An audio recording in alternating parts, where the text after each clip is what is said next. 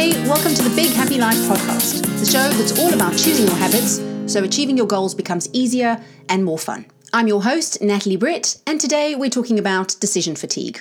I promised you this topic a few weeks back and then had this epiphany and Team U sprang to mind.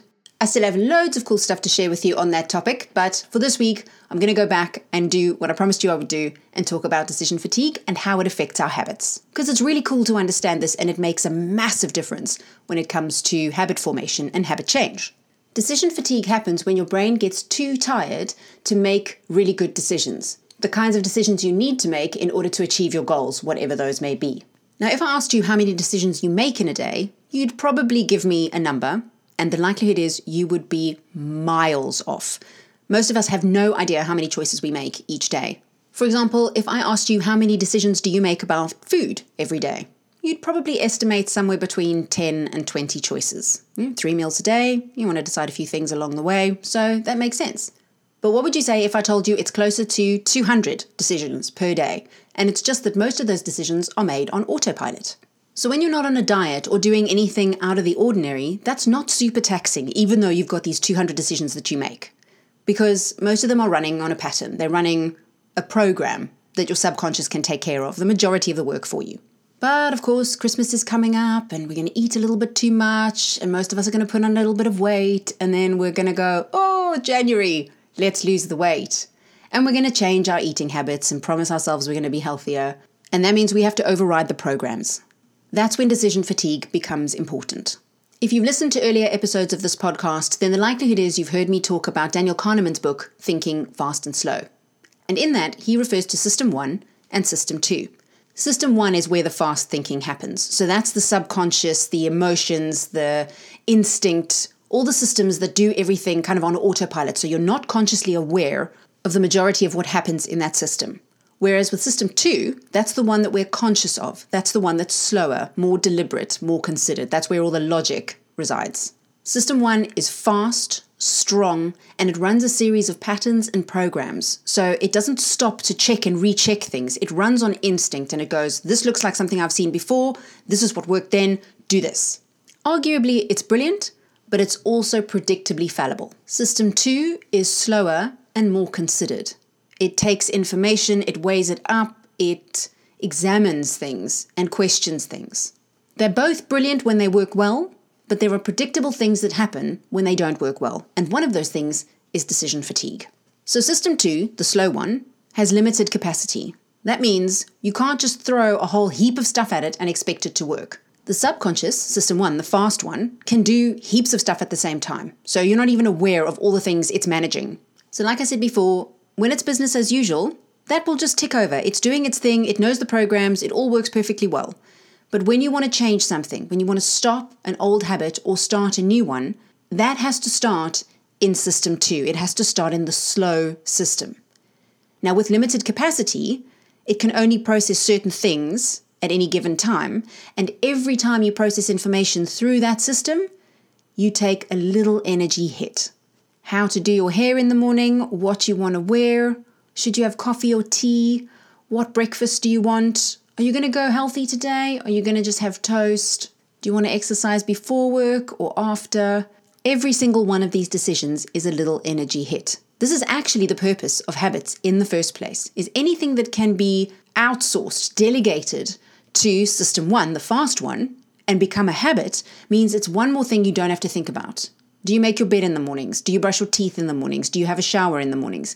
Usually, these are straight answers. There is a particular morning routine that you run, and you don't have to think about it. You run the things in the same order, you do the same things each morning, and it's quite easy. If you don't have a particular routine and you keep deciding every day, should I brush my teeth today or not? Should I shower today or not? Should I make my bed today or not? The likelihood is at some point in your day, you are showing signs of decision fatigue. There'll be things you're doing that if you had more energy, you would manage a little better. And those can be all kinds of things. They can be things like being a bit tactless or using more aggressive language or being more biased in your decisions. All of those things are affected once decision fatigue comes into play. And what's more, decision fatigue doesn't arise only from taxing your brain through decisions. Anything that taxes your brain, anything you have to focus on and concentrate on, if you don't renew the energy, by relaxation or taking a break or doing something different, then these signs begin to emerge. So, let's say, for example, you've had a really, really tough day at work. Not in terms of conflict, just really hard work, you know, deep concentration, difficult work. You arrive home, your kids are really happy to see you, and then one of them melts down. If you're like me when your kid melts down, then your initial reaction is one of either disappointment, frustration, or irritation, or maybe even anger.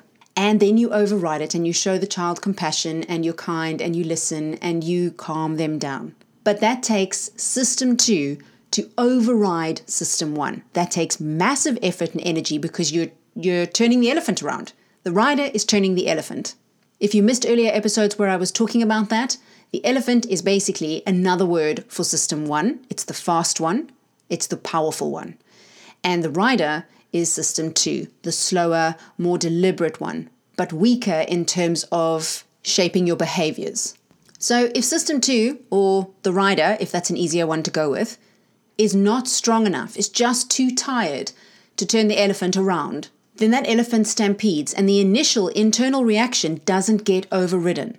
So you end up being impatient or you say something you didn't want to say, and instead of circumventing the tantrum, you end up exacerbating it and it takes longer for the child to calm down. So the important thing to understand with decision fatigue is that any decision you are conscious of taking is happening in the slow system. It's happening where there is limited capacity and it requires a lot of energy to do it.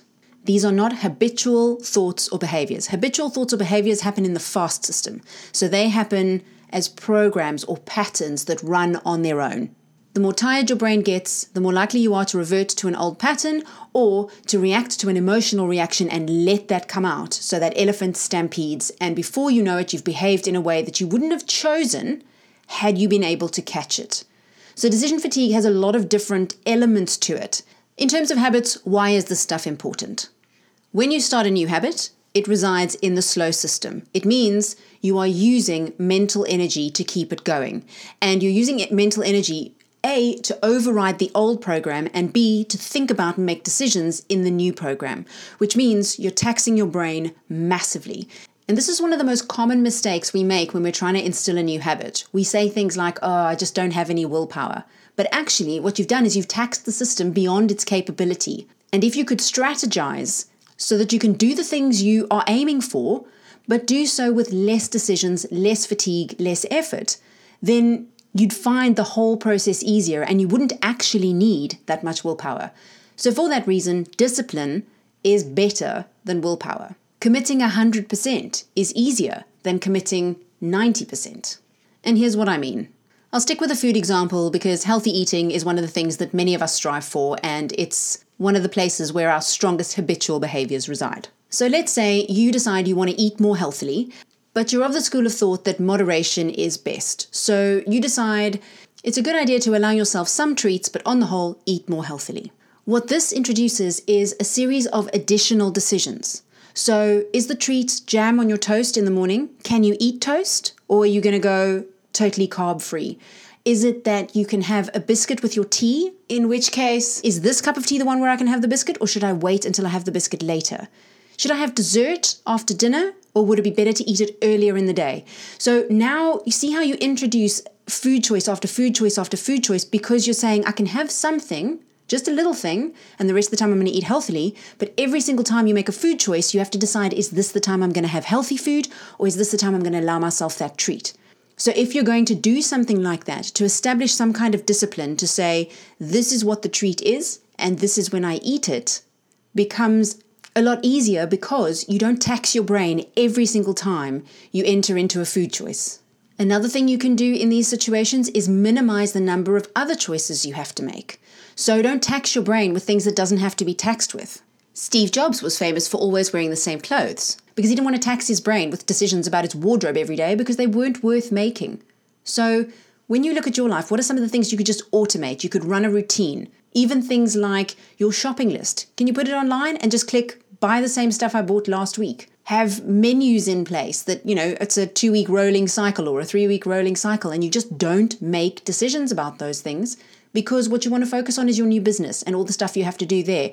Or you're trying to change your parenting style and you need your focus on that You need to be able to give yourself as much mental energy as you possibly can. So, with the goal of Big Happy Life being to make it easier and more fun to achieve the things you want to achieve, what decision fatigue allows you to do is to say, what are some of the stuff that I can just take off the table?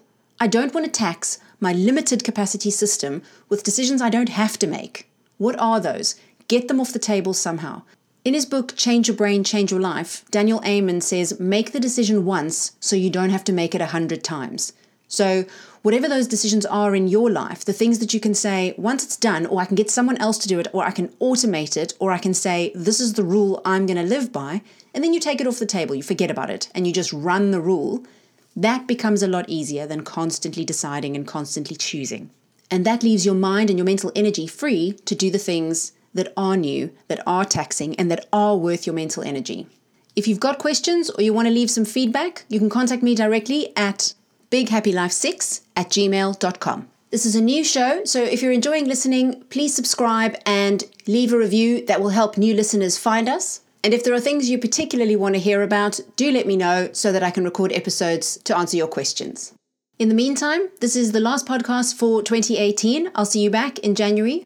If you celebrate Christmas, I wish you a very happy Christmas and a fantastic new year. In the meantime, thanks for listening.